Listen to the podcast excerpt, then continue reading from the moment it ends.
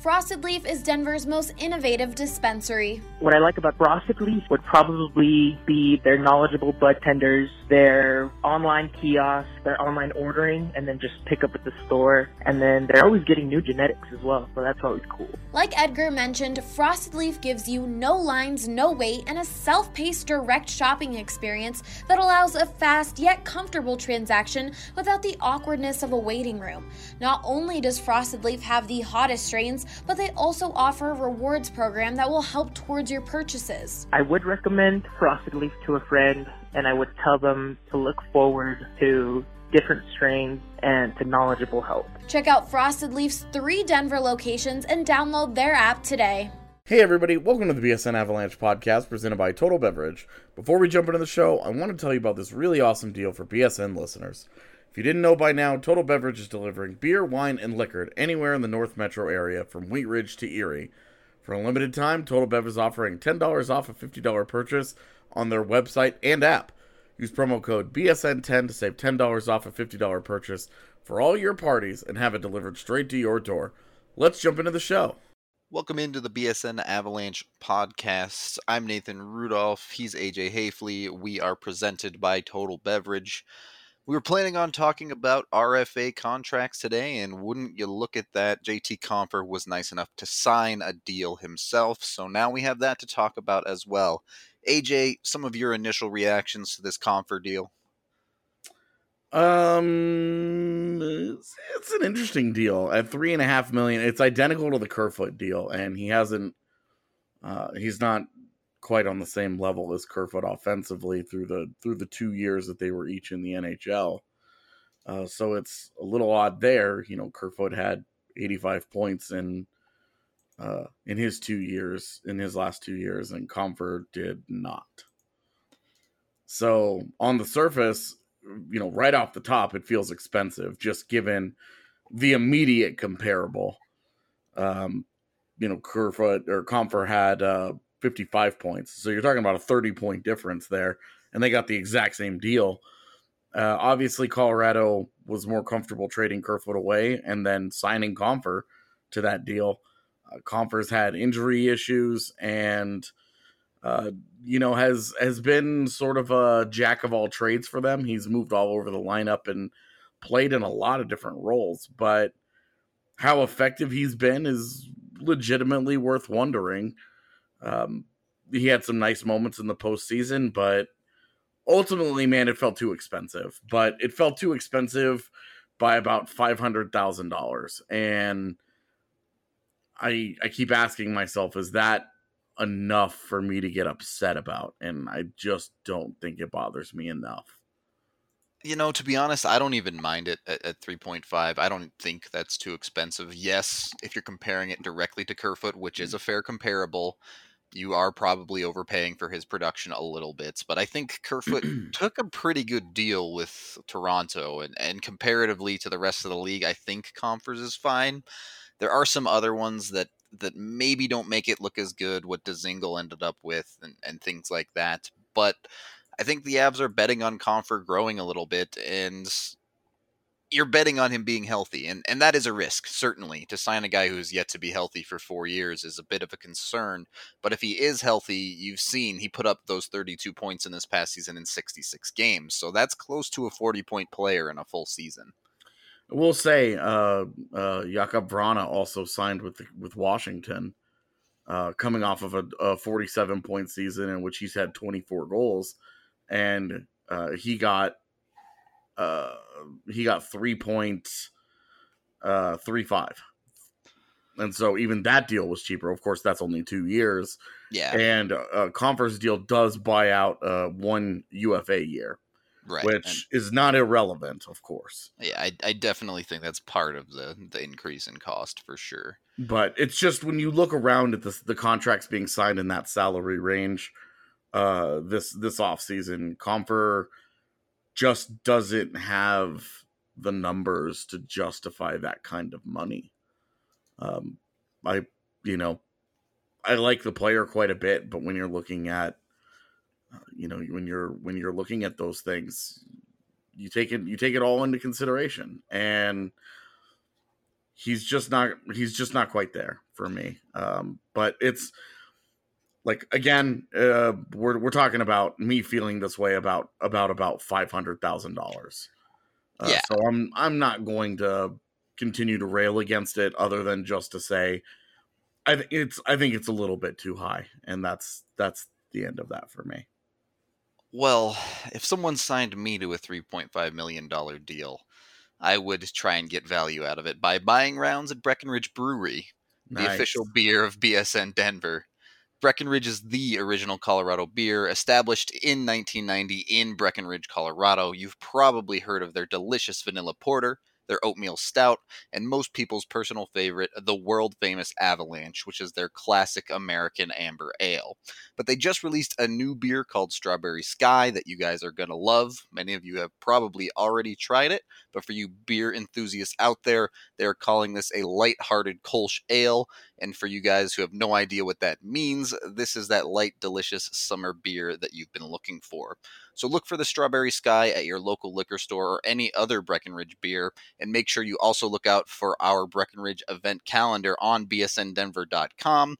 We just launched it a bit ago, and you'll be able to see all of the the events we have planned, and we'll be drinking those Breck beers at all of them. So RSVP and have a good time there. Back to Compher. The one thing I do see the Avs valuing for him over Kerfoot is that versatility. He did PK for them, and you can say what you want about oh Alex Kerfoot's a Selke contender, blah blah blah blah blah. He did not PK at all for the Avs, so Compher can move a little bit more fluidly through the lineup for them. I think. Yeah, like I said, he's a jack of all trades. He's uh he's the the guy that, you know, right now I think we're looking at him opening the season as their likely third line center. Yep. Uh with Soderberg gone and Kadri as 2C and uh Bellemare as 4C. That leaves that open. Donskoy can take his old spot on the right side of the third line. Uh so that's where I think, you know, we talk about it all the time. Center versus wing position value. Uh if if Kerfoot ends up playing uh, third line center in Toronto and call and Compher ends up playing third line center in Colorado, then again, you know, you might look at the con- might look back at the contracts in four years and be like, oh well, They turned know, out pretty much the same. yeah, they they they are basically the same guy now, and so it doesn't really matter. Um, but if he if he does end up as their three C, there needs to be meaningful steps taken uh, in his defensive game, which I do think gets overrated. I think he's an okay defensive player, um, but I think that there's a lot of room for growth there. I still think he's got a, a higher ceiling than we've seen in that on that side of the ice, and uh, I I do think that he needs to find the home there as the three C. Uh, you, it's nice that he can bounce around and do a lot of different things, but if he can really carve out a job as their long term three C, uh, that would be you know ultimately having your third line center in the in the heart of his prime. You know, signed at three and a half million is going to be great value long run. Um, yeah, and you do look at a guy like Soderberg, and you know he was obviously older with more of a track record and a higher scoring ceiling, uh, but just under five million that they were paying him, and he would have been their three C this year, and so now you're giving that job over to Compher, presumably giving that job over to Compher, and if he if he could turn into a forty point guy for you, and hey, if he stays healthy, given given what he was able to do last year, there's a very real possibility of that. But if that happens, if he turns into a 30, 35 to 40 point guy as your 3C, three and a half million dollars is going to be a great value for him. yeah, I agree with you there. I, I, you have to think the fact that the Avs gave him four years means that they see a role for him more permanently than just guy bouncing all over the lineup, and they want to, him to help provide them. And coincidentally, that does line up well with Donskoy's four-year deal, and and I do think that's some of what they're thinking is they can put him next to Donskoy. Donskoy can kind of do the puck driving on that line, freeing him up a little bit more the defense can improve. I actually like his defense. Maybe I'm overrating it a little bit. I, I think he's very smart, particularly when it comes to reading cross ice passes and things like that. But he could do with stop blocking shots with his hand. That would be nice. I do think he's a smart defender. I just don't know how effective he is yet. That's but fair. the fact that he reads the play as well as he does uh, and puts himself in good positions makes me feel like that's why I feel like his ceiling as a defender is higher than what we've seen. For is sure. because there's a lot of there's a lot of process going on that I like.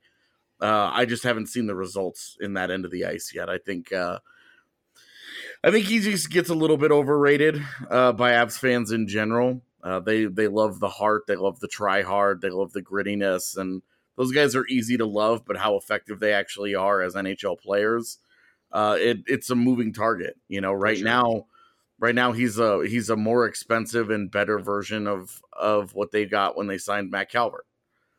Yeah. but It- way higher ceiling ultimately, and he's got Right. a the thing the the way he'll make this contract become a very good contract is to to continue to grow and hit his ceiling. If this is if his current form is his ceiling, it's gonna be it's it's a long time uh to to have a player of that caliber signed because you can find lots of those guys for cheaper every single year. But if he does continue to improve, and that's what this is, this is a roll of the dice that uh, a player who is well liked and respected in that locker room uh, and and fits in and, and gels with all of their all of their everything. You know, he's he's a buy-in guy, and all that all that matters. It's great because you never know how an outsider is going to come in and fit into your room. You know that Compher fits in, but this is also a roll of the dice on his upside, which I don't think he's quite maxed out yet. Right. It's exactly what we were talking about on yesterday's show. The Avs have been picking their spots. They've been reluctant to give out term in a lot of ways, and this isn't a seven year deal or anything like that, but this is a relatively large commitment for this front office in, in giving out a deal, especially of a player that you're projecting a, a middle sixer at, at best, probably. So this is kind of the first big commitment that I've seen in in the next wave of players that's going to be coming for the Avs. What do you mean? The bunch of RFAs over the next couple of years that they have, they're going to have to sign through. This is the first one where it hasn't been like, okay, just bridge them. Oh, okay. I see what you're saying. All right. I'm I'm with you um on that and that you know, he's oh, he it's is this going to be the beginning of a handful of four-year deals? Right. That's the. Um, you know, because you do want to keep your flexibility because you do want to be able to make improvements. Uh, but Compher seems like the the right guy to to sign to that kind of deal because you feel like you have a strong idea of what he's what he's going to be in the NHL already, Yeah. even if this is it. Um, there's value in him, and he's versatile enough that he could do lots of different things for you, and that that makes him worth that paycheck uh, all on his own. But he's kind of unique in that way. You know, there's Tyson Tyson Jost. We I, I wouldn't be comfortable giving him a four year deal today. Uh, now you know a year from now maybe we'll see, but I given the volatility of his career so far, I still probably wouldn't be comfortable with that. And you know, I think Compher and Sam Girard are really the only guys that I'm like. Yeah, you can go ahead and give those guys long term deals. It says something that he got a four year deal, and a guy like Nikita Zadorov got a one year deal. for sure. It same age too there, and and they both do different things and have different competition for those spots. But with Compher, like you said, it's it's a unique situation where even if you think it's an overpay, it, it's not a massive overpay, and maybe the four years feels a little long. But at worst, you're going, this deal's fine, and it has the upside of being a quality deal. Well, and it's it's certainly a lot nicer to sign twenty four year olds to four year deals Yeah. and not and not twenty nine year olds. Yeah. You know, Yeah, you're you're getting the true heart of Compher's prime there. Yeah, um, absolutely. So you're you're at least feeling okay about that. That whatever his best he has to give ultimately ends up being, you're going to be paying for that. Do you think that deal has any effect at all? And you already mentioned Tyson Jost, and it really shouldn't have any deal effect on Kamenev or anything. So for the Avs, it's really just Jost that you're looking at there. Yeah, it, it would depend on what Jost does next season. Uh, if Jost has a 35 point season, uh, then you might be looking at kind of a, a similar ish deal. Yeah. Uh, money wise, I don't think lengthwise, but if if Jost goes out and has a 45 point year, then you know you look at that three and a half million and say, okay, well, you know you can't pay him less than that. Yeah, yeah, it's it gets hard certainly, and, and you never know. You see players take a bit of a discount at times, but Jost is. We've talked about him having potential opportunity to play in the top six quite a bit this mm-hmm. season, and and potentially put up significantly bigger numbers than what Compher has seen if everything clicks for him. Hey, Burakovsky too. You know, yeah, Burakovsky coming off a 25 point season. And while the Avs didn't have anything to do with the qualifying offer being what it is at 325, um, they'll have a big say in what his next contract looks like. And they'll give him that opportunity, but you can bet it won't be under the three and a half million that Compher um, you know, if if he produces and proves to belong in that top six, again, that three point five just kind of draws that line in the sand where you're like, yeah. okay, this is the floor be, now, right? Yeah. It can't be lower than this. Yeah. Uh, if if he goes out and produces, uh, you know, a a 25, 25 goal, twenty assist season for Burakovsky, you can't. You know, you're you're you're looking at a four million dollar contract minimum, I think. Yeah, and just looking at where the Avs now sit, they have about $65 million in projected cap hit with 16 and a half million left to work with and the only internal guys they have left to sign are Rantanen and Kamenev so they still have plenty of room to get everything mm-hmm. done those guys should come in right around whatever Rantanen makes plus one million. Yeah, exactly.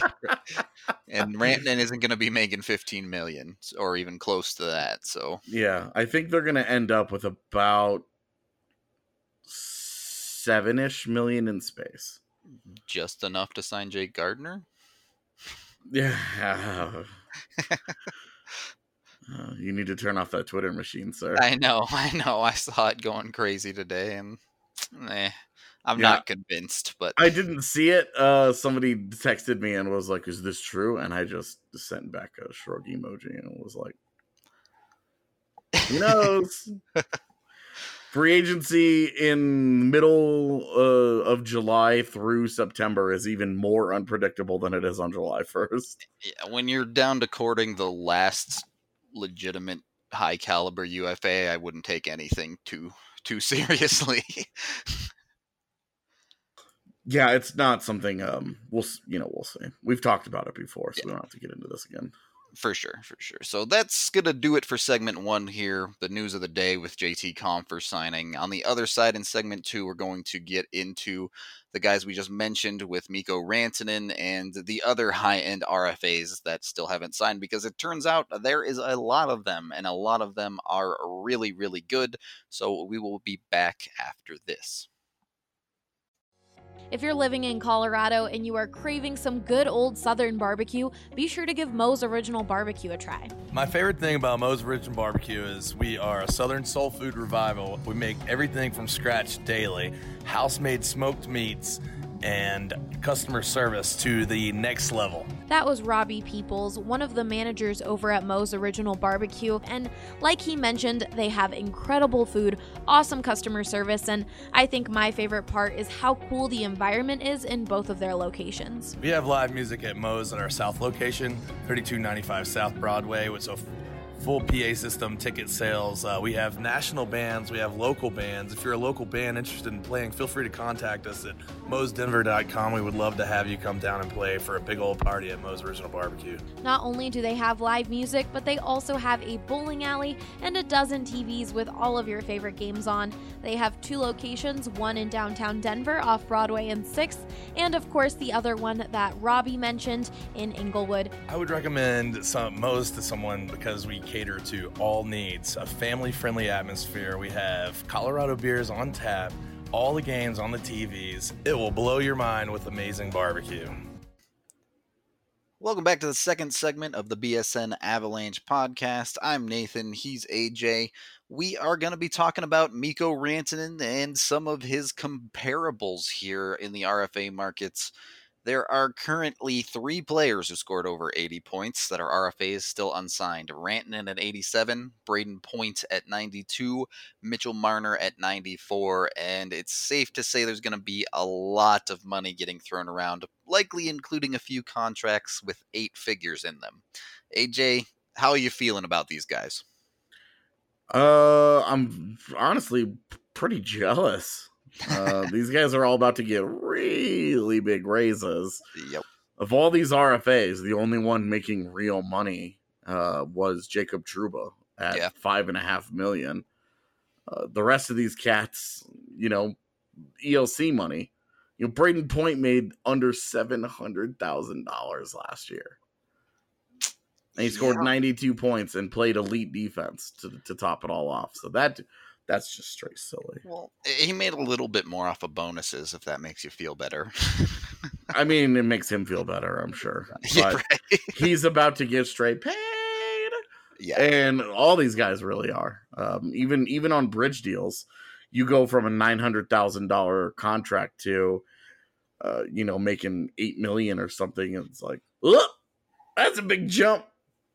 So Yeah. uh, you know, with with all these guys still unsigned, there aren't that many comparables. Really, the one we have that you can work with is the Sebastian Aho offer sheet at about Yep. eight and a half million dollars, and that the Avs got to be pretty happy with that number. I would think that's that's nice and low.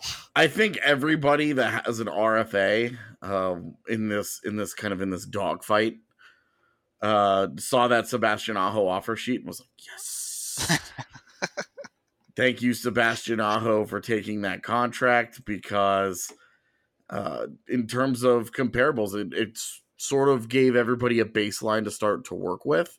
Yep. but that baseline is reasonable. It's not like he got you know 10 million It's not Marner asking for twelve and Toronto immediately acquiescing.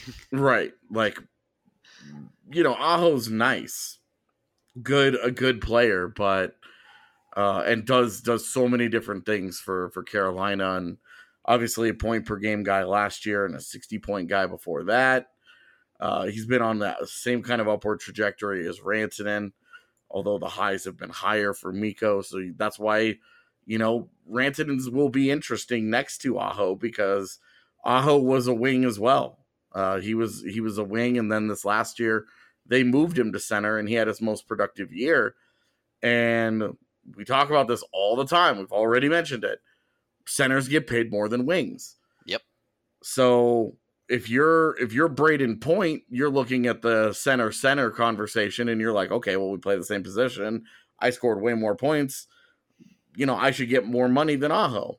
for sure. But if you're looking at Marner and Rantanen, who are, you know, Marner had uh, more points this past season with that 94 point breakout, but he only had the nice season before of 69 points and 61 in his rookie year. Very nice. So, you know, like a, again, a strong track record there. But how much more money does he get, uh, you know, because he's a wing versus the center? And Rantanen, you're having the same conversation. He's got back to back 80 point seasons.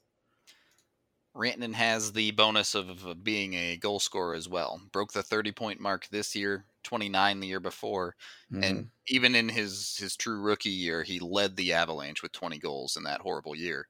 right. So goals pay, man. Yeah, well, and you you do look at a guy like um, Marner, you know, and he had 26 goals last year. Uh, is 68 assists repeatable? I, you know, you look at that offense and say, sure, probably, but you're guessing. Right. You know, when when you shoot like Rantanen has throughout his career, you're feeling like this this is a guy that that you can rely on Rantanen giving you 30 per season. For sure. Especially with the the idea that we've tossed around with having him shoot even more. Yeah, absolutely. It's- You're you're really looking to work off of that goal total with Rantanen and we've we've talked about signing money for him before. I still feel pretty comfortable in, in, the same amount for around nine and a half. I would say is is where mm-hmm. I would guess. But where are you feeling there? And I know I've always said just lock him up for seven or eight years and get it done. But you've always been a little bit more on maybe that's not going to happen. So where would you kind of estimate where it's at right now? If I'm guessing, they're still they're still talking about a bridge deal. They're still talking about hey, let's do two years.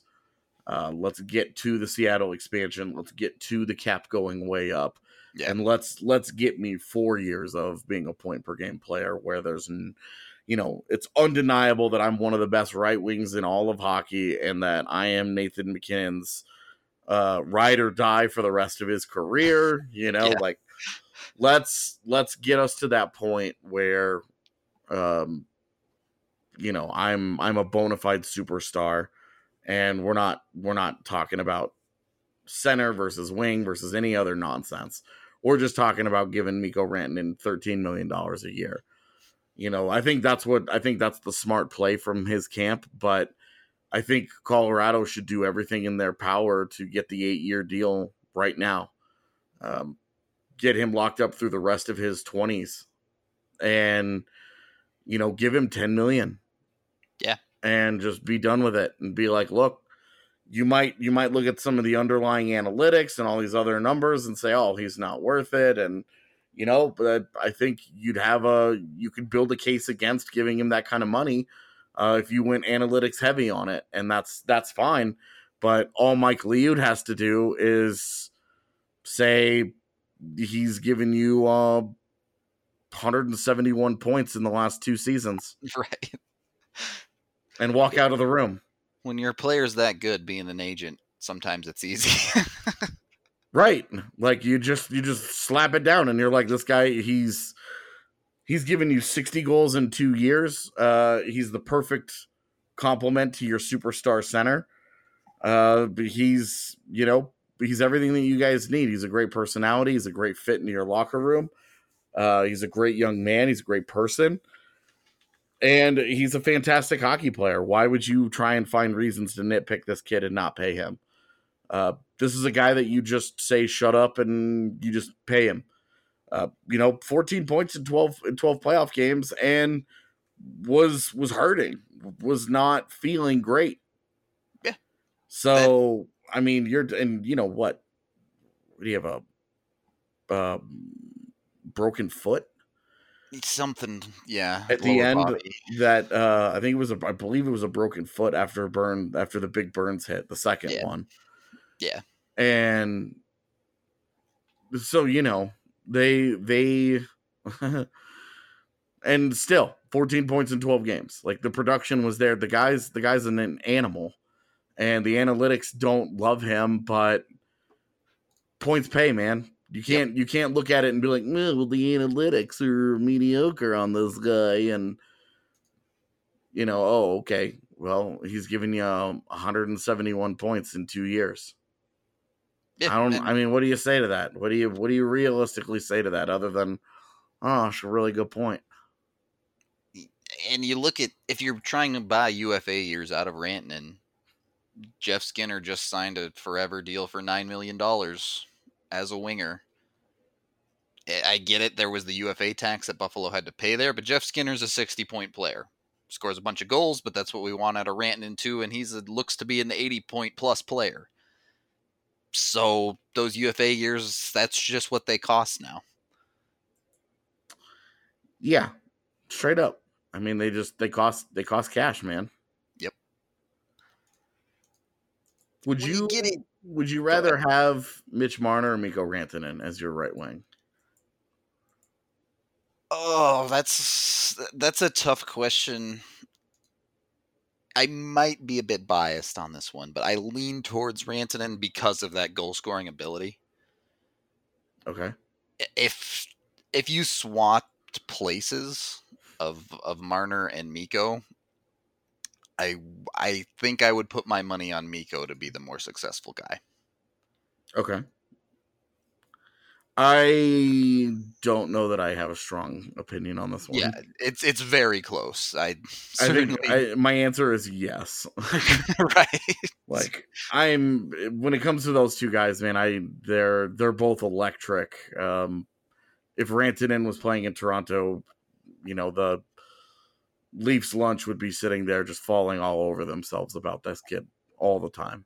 Yeah, I don't think Um, there's any doubt about it. And and you know, with Marner, obviously there's an overbearing hockey dad factor uh, that's driving an awful lot of what's going on here uh, with his situation. But yeah. um, I mean, I guess so. If if you include all of that, I would probably take Mikko just because it's less hassle. But they're both they're both outstanding, and I I don't think you can go wrong with the talent levels of either of them, especially because I think Rantanen has more to give. Yeah, I I do too, which is kind of scary. It, yeah, and I I can't say I watch enough of Toronto to to feel whether or not Marner has more to give or not. I don't know, um, but I but having obviously we watch a lot of the Avs, so yeah, uh, I feel I feel like there's there's more there for him.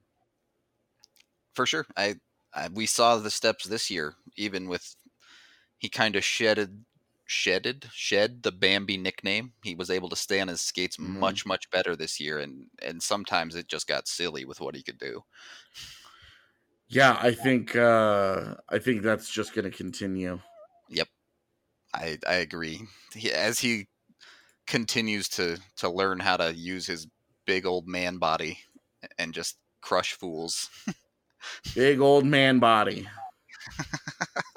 it's true though. Like we Yeah. joke, but it's true that you know he had such a growth uh, spurt at in, in his late teens there, right before he got drafted, that he's still learning how to play within himself, and he is when when he has it mastered, uh, he's only going to get better. I the sky's the limit between him and MacKinnon. It's just it's really something special. Yeah, it really is, man. I mean, we talk about taking him off of Nate's line and putting him elsewhere and seeing how he does. I mean, I'm I'm fine if they wanted to put him next to Kadri or next to MacKinnon. I don't really care either way. Right. Uh, I think he's going to be successful um, regardless. And you know, we get into some of these other RFAs. This is one of the most interesting RFA markets in recent memory Yeah, there's a lot going on here. because you know you you go down the line. Matt Tkachuk and Kyle Connor each had 34 goals last year, and Tkachuk had a few more assists. But you're you're talking about two very very good players who, you know, maybe they're not elite, right? And they haven't had the kind of production that Mikko has, uh, but they they look like they are core players to their to their teams. The, they're going to be tough signs, you know. And Winnipeg has both Laine and Connor at the same time. In a regular year, a guy like Tkachuk or or Laine hitting the RFA unsigned point in the middle of July would be people would be losing their minds over someone needs to offer sheet these people. But this year, the whole class is just so absurdly good that they're not even in the top five. Yeah, when you're looking at Zach Werenski as arguably the tenth, twelfth best player in your RFA class, Yeah. Right. you're talking about an absolutely insanely talented class. yeah, it, it's really that whole draft class. This is this is mostly the 2015 class, I think. Mhm, it is. Um, It's- let's Marner, Rantanen, Connor, Boeser, Konecny, Werenski, White. Yeah. And I think that's it for the big ones. Provorov. yeah. So there, there you go. It's just, I mean, that draft class is shaping up to be something special. Pavel Zacha's an RFA too, but uh, you know, people in New Jersey don't like when we talk about him. So but yeah, so and that's the thing too. A lot of these guys, is this is their first real contract negotiation in the NHL. So there's Yeah. such a big leap, like we said at the start. These guys are about to get paid. Uh, yeah. Uh, of the of the RFAs this year, of the that were the in the top fifty of scoring, uh, I think there were five that were on post DLC deals already. Right. So not many at all up or down that list. Six. I'm sorry, six guys. Oh, oh what a big change. yeah, I missed I missed Andrew Copp. well, we can't all make the big bucks, and he'll still make way more than me. So yeah, we can't fine. all make the big bucks as he's coming off his million dollar contract. right. Exactly. Uh, but eh, it's it's interesting to see the versatility too. You have a, a pure point producer and someone like Marner, Rantanen, who eh, good goal scorer has a big body that he can use. Brayden Point, who just blew up in every way imaginable, and then someone like Matthew Tkachuk, who can be that kind of agitator while also providing a ton of points. It's it's incredible to see the versatility across the board and I don't envy trying to connect the dots here in how all of these players compare to each other when it comes to dollar value. yeah. Uh, this is somebody's gonna have to blink first in order Right. to get this market to shake out. Like Aho was a nice step, okay. Somebody, I guess, technically blinked first. Now we need somebody to blink second. You know, and it and it can't be like Travis Konecny. Like did that doesn't. somebody blink or did Montreal halfway put a blindfold over Carolina's eyes and they just said, "No, this is great." Yeah, you know, I'm Car- Carolina has to be chilling right now. Like they Yeah. got they had their hardest work done for them. Right. All the owner had to do was show up and write the check, and the GM is like, "Yeah, baby, that was sweet." like I'm wondering, did Don Waddell call up Bergevin and just like neg Tom Dundon and over and over and over and over to the point where he was like, "That guy has no money. We can do this." And then that guy showed up and cashed a, you know, cut a twenty-one million dollar check and was like, "What's that about me being broke?" and it was like, "All right, well, never mind. That's all right. Never mind." yeah. Yeah, maybe offer sheet at the wrong guy there, but Well, certainly at the wrong price point yeah, for sure. because they had no issues with that. Nope. Yeah, um I would like to see the RFA market be a little more aggressive in the future because Yeah. it's it's honestly stupid that uh Mitch Marner, a 94 point player, is sitting out on on the market right now, and he plays for a team uh that has three and a half million dollars of cap space. and uh that nobody's doing anything about it, even with Nathan Horton's LTIR. Like He's still gonna put him well over. Yeah. there should be a division rival that's looking at that and being like, mm-hmm. What's this? I've got 20 million, 15 million in cap space. I can throw it at this guy. like look at like like Columbus is like looking around like, oh man, Where can Sure. I spend this money? sure wish we had those draft picks right now. you know, or like, uh, well, I mean, it wouldn't be Ottawa because they're super cheap, but yeah, definitely. they're realistically like it's it's dumb to me that there's a 90 point player sitting on the open market and uh on a cap strap team. I mean, you can say the same thing about uh Tampa Bay to some extent. They have more space than than Toronto, so but at the same time, you know, Tampa Bay Brayden Point, he's an elite two-way center. It's coming off a 90 point season. Scored 40 goals last year. And, like- and Tampa's been walking that fine line for years now of trying to balance that cap, and they've gotten away with it for the most part. Right. Like straight up, Colorado should be like, oh, what's that? Four first round picks that uh that's what we're talking about here. Like I know we just went out and got Nazem Kadri, but Brayden Point is the truth. Uh let's let's go ahead and give him twelve and a half million dollars. What what in the world is is Tampa Bay gonna do about that? Right. Like, oh, they're gonna match that. That's great. You know, they've got they've got about nine million dollars, maybe ten million dollars in space, uh, depending on what the what the Callahan thing shakes, out to. out as, yeah. So even then, they're still over the cap, and you know they're not just gonna let the guy go. But But bye bye Alex Killorn or something like right, that. like okay, great, sign them to that offer sheet and watch them have to tear part of their roster down to keep uh, to keep the guy, you know, uh, uh, to to keep him Yeah, exactly. and just keep doing that. I don't know why GMs are not more predatory here. I get that it's like bad business and it's frowned upon. Uh, but honestly, they they need to be more predatory about the way that the RFA market works because all the RFA market is is essentially intended to do is is suppress uh, player salaries because Eh. they can't they can't actually go on the market and get an offer elsewhere. Right. Right. And especially like you said, in division, division rivals, you never trade with those guys anyway. So Right. who cares if they hate you? But I mean, like, so you, oh no, you're not gonna, you're afraid to trade with them, but what, you won't go offer sheet one of their dudes just to stick it to them, exactly. knowing that they're in a bad position, like the Jets with 23 million in cap space. Now, obviously, the Jets with two high profile RFAs should not be doing that. they but got some problems there. Yeah. the Jets with the 23 million in cap space and theoretically without two high profile RFAs, oh, they need some they need defense really badly and Boston has Charlie McAvoy and Brandon Carlo in this RFA market. Well, well, well. Go after both of them because you know, go and sign Charlie McAvoy to a 9 million dollar offer sheet or something, 8 million dollar offer sheet. And when Boston matches it, there goes all their cap space turn around and sign Brandon Carlo to a four million dollar offer sheet.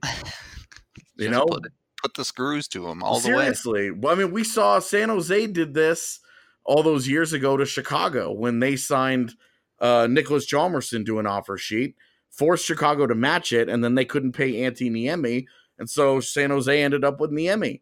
That's exactly what it was supposed to do. And it was like, hey, this is perfect predatory GMing.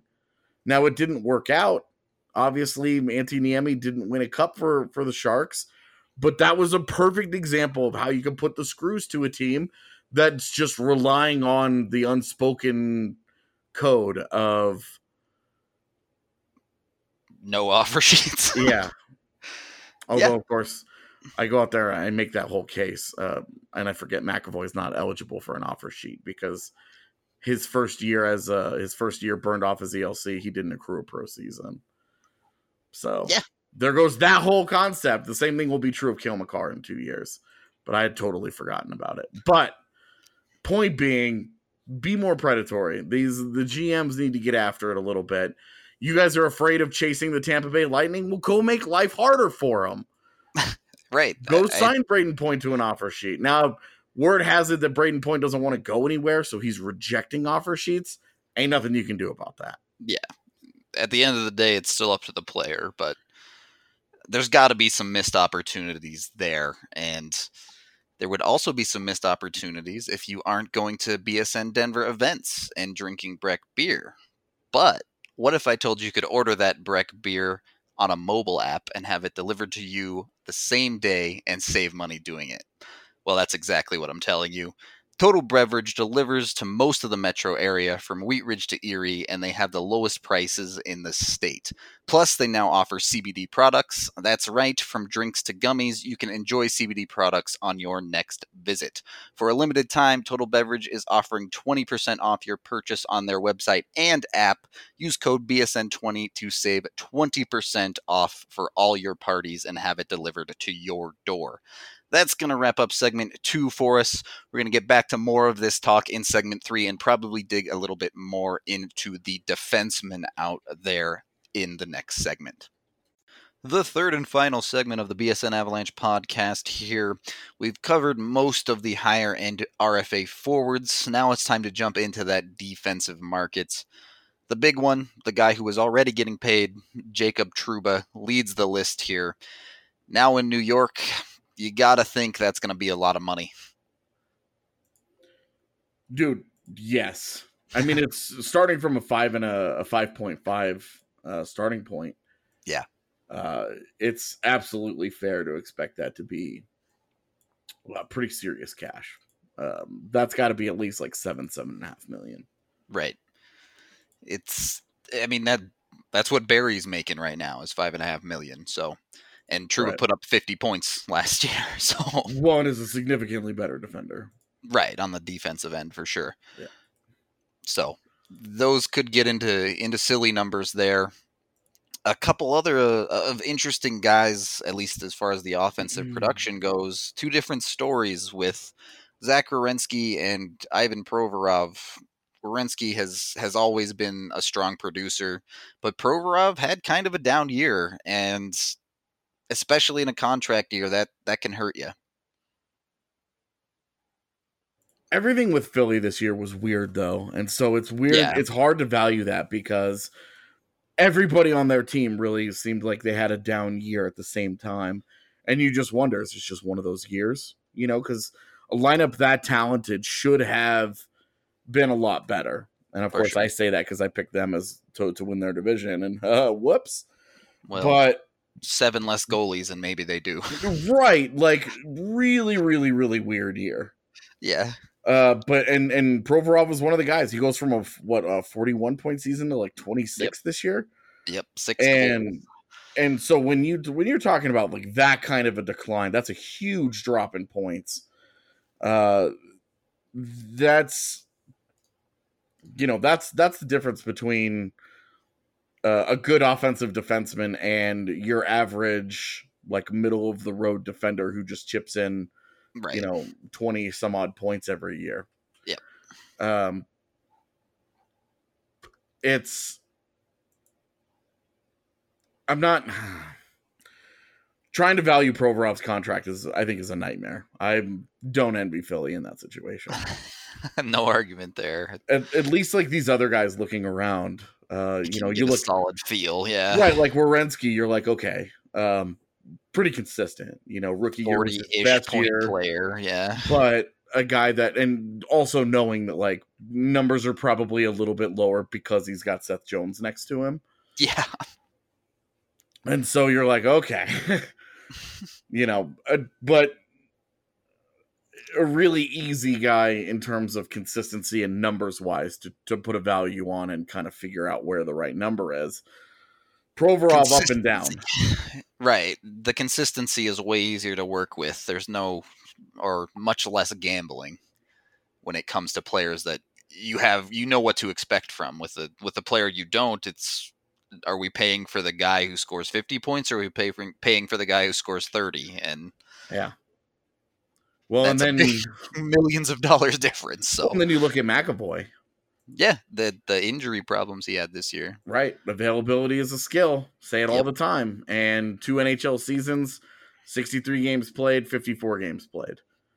Um, been productive, 32 points to 28 points, but if you're not healthy, uh, in You're not scoring. Yeah. right, exactly, and you're not playing, you're not helping your team win.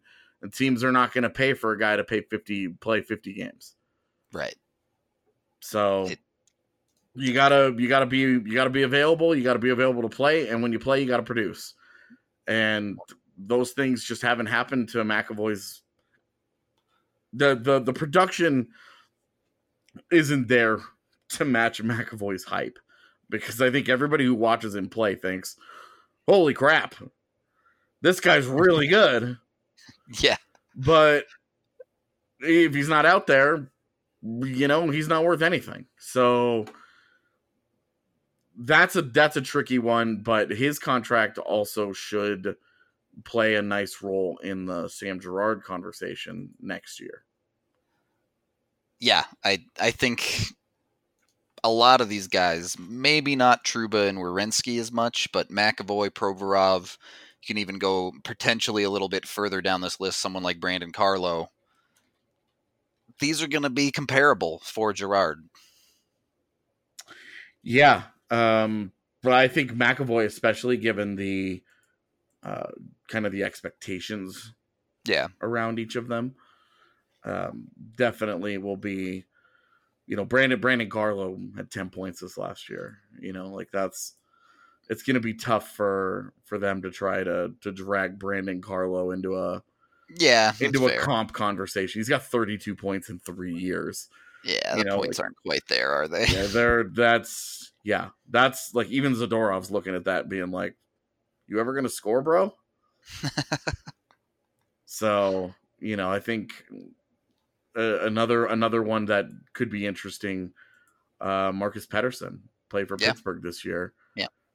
Um, another guy that like solid production, kind of that middle of the road production like Girard has, where a little bit more, you know, 10 more points, you're talking about this guy as an offensive defenseman.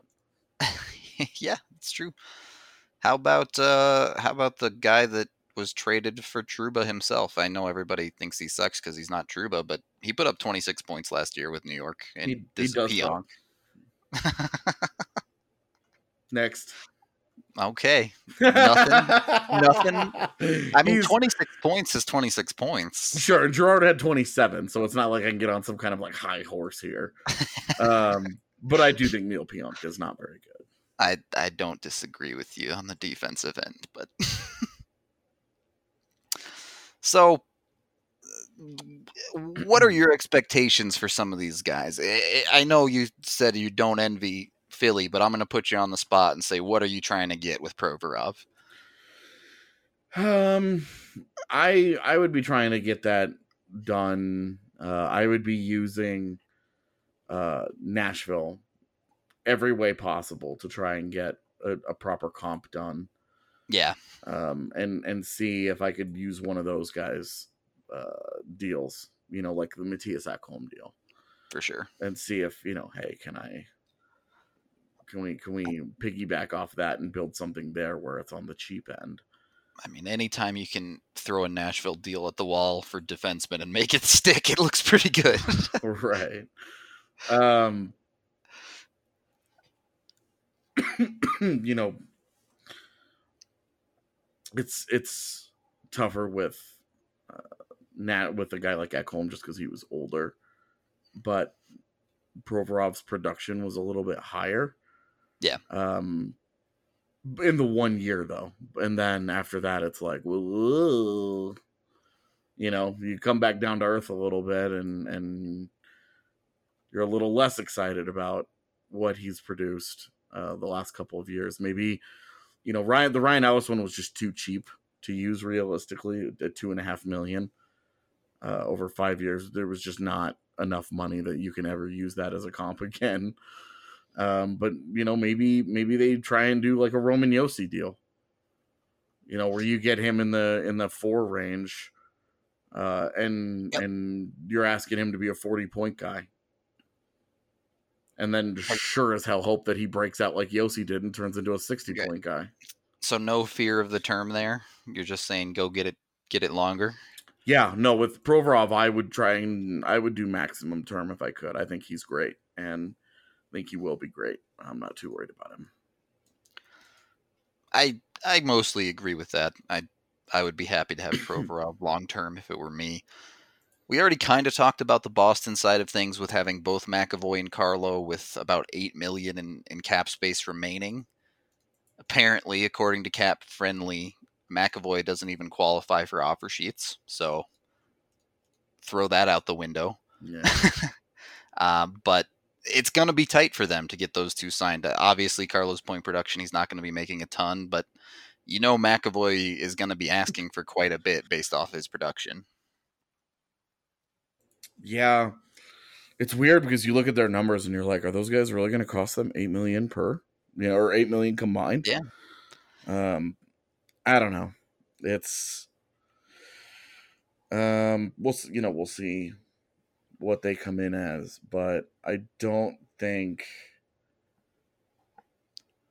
I don't think they should cost more than ten mil.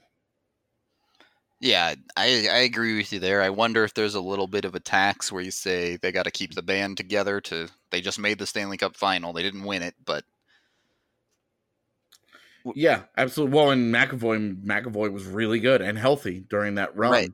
Yep. Uh, so you know, you just how do you value the playoffs is always a question that you know people people have been very dismissive of Alexander Kerfoot because he only had a couple points in the postseason. And like yeah it was a frustrating postseason run for him. Um, but then you know they get this oh, JT Compher is a big game player you know and he scored he scored in one of the seven games they played against San Jose yeah, you know and granted he had three points in that game it was a huge reason they won it but the other six games sure would have been nice you know It- So it's it's interesting the way that people value the moving target that is playoff production, and certainly I think it should come into play with McAvoy because he was so good in their cup run. Yeah, it. I mean, it clearly matters, right? Look at the stigma around Gardiner because he had two bad mistakes in Game Sevens. Right. I mean, big time, big game mistakes from Gardiner absolutely cost It has cost him money this summer. Right. You have very So- good player, but high profile mistakes that people remember, and they oh he, you know he grips the stick, he chokes in big moments, he can't do you know he can get you to a big moment, but you don't play him in one. How do you value that guy? Right. So you know it's it's it's it's hard. It's It is. hard. It's hard to value that because you do you do want to you do want to say you know hey we don't want to pay for a guy that's not going to show up in a big moment, but at the same time you need to get to the big moment too. Right. You can't just you can't just be like and if you could get both that's great, but that's also how you get superstars. That's how you I mean Nathan MacKinnon his entire career, even his rookie season, he's been a point per game player in all three playoff appearances that he's at. And those dudes get paid twelve million dollars. Right. He's going to make, he, there's a reason Matt Duchene's ma- got $8 million on his contract and Nathan MacKinnon's going to make 15 on his next. yeah, exactly. And it's because one of those guys meets the moment and chews it up, and the other one, it, that- to this Just point, is, to this yeah. point in his career, has not.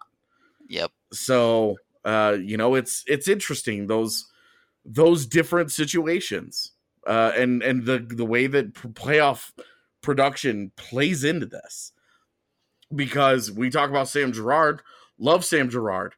Two years in a row, Sam Girard has gotten hurt early in the postseason and had to miss playoff games. Availability is a skill. He only has uh, the Avs have played 18 playoff games in the last two years. He's only played in 12 of them and only has two assists. So Sam Girard not only needs a big step forward offensively in the regular season, but he needs to, if the Avs make the playoffs again, he needs to play. He needs to stay healthy. Yeah. He needs to prove he can handle those rigors. Otherwise, you know, Sam Girard has a much tighter ceiling than anything that we've talked about because if he's not going to be available in the postseason, what are we even doing here? Right. You're trying to win a Stanley Cup here, not a regular season banner. This is in Nashville. Yeah, I, I don't want to say the regular season doesn't matter, but just look at the playoffs last year. Being the first seed means nothing. The eight seeds win off. So Yeah. if you can get yourself into the playoffs, it that's when it really counts.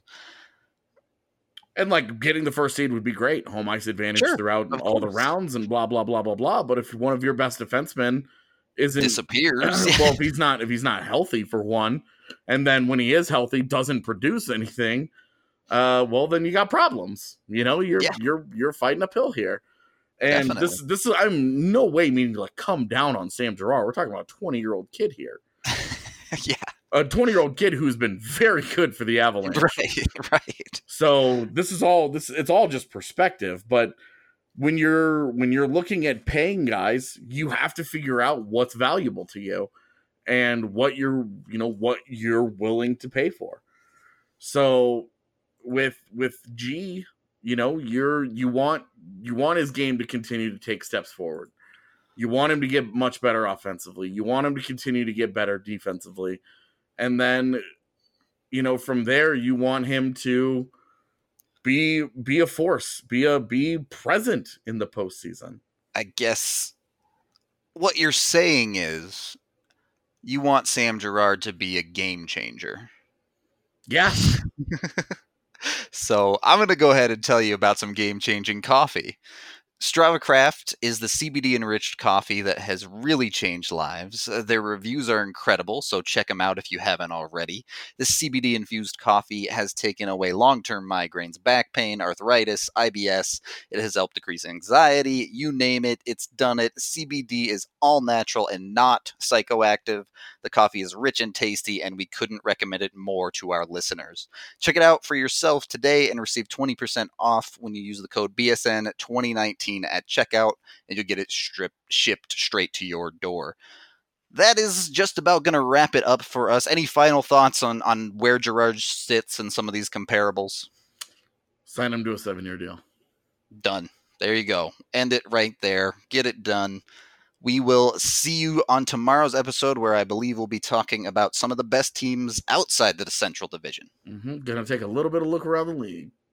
Yep, should be fun, and we'll catch you tomorrow.